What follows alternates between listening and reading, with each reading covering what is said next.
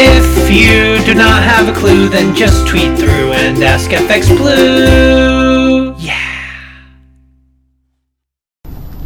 Hello, it's Thursday the 18th. I'm FX Blue, uh, and this is the market brief. Should be a dry one today.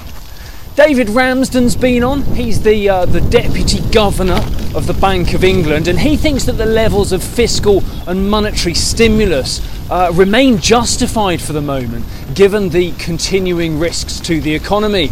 Um, anything further, like the negative uh, rate debate, he has passed off as little more than contingency planning for the time being.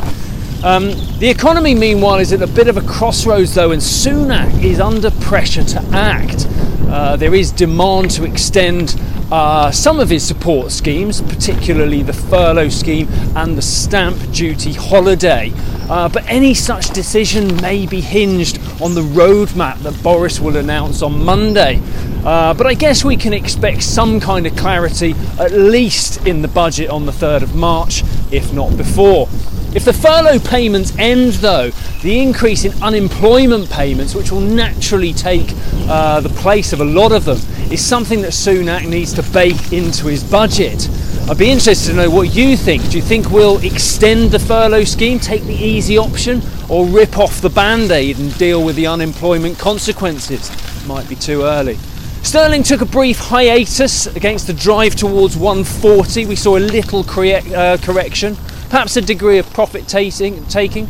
Um, and we dropped to 138.30 against the dollar yesterday, but expectation is that 140 will be back in the sight soon enough. US retail sales surprised to the upside in January, 5.3% there.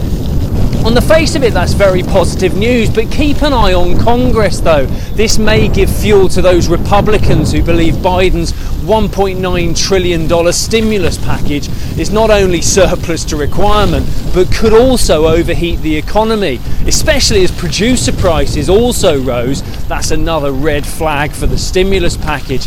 But the Treasury is still keen to go big, so Biden's plans look unlikely to get derailed anytime soon. Euro dollar has continued a recent correction. It looks uh, more likely to test 120 now. We dropped to a low of 120.25 yesterday, uh, but we open ever so slightly higher around 120.50. Right, that's it from me. Told you I'd stay dry today. Lovely stuff. Join me again tomorrow. If you do not have a clue, then just tweet through and ask FX Blue. Yeah.